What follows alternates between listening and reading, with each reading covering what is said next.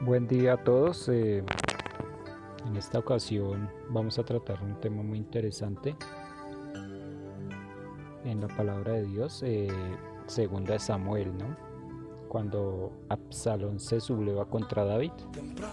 Pero vamos a tratar un tema muy interesante. Es acerca de las bendiciones y las maldiciones, ¿no?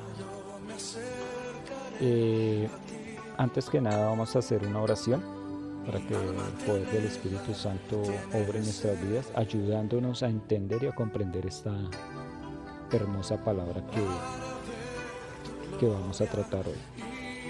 Padre, gracias en el bendito y poderoso nombre del Señor Jesús. Gracias al poder de tu Santo Espíritu porque tu misma palabra lo dice. Tu palabra es espíritu y es vida. Señor, a través de esta palabra, enséñanos, Señor, que no sea palabra de hombres, sino que sea directamente tu palabra la que nos proporcione, bendito Señor, el conocimiento, bendito Rey amado, para continuar, Padre Santo, para seguir en esperanza. Gracias, Padre, en el bendito y glorioso nombre del Señor Jesús, por tan bella y hermosa palabra que tratamos hoy.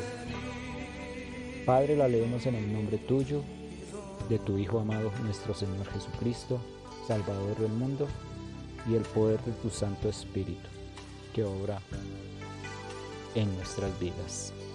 Amén.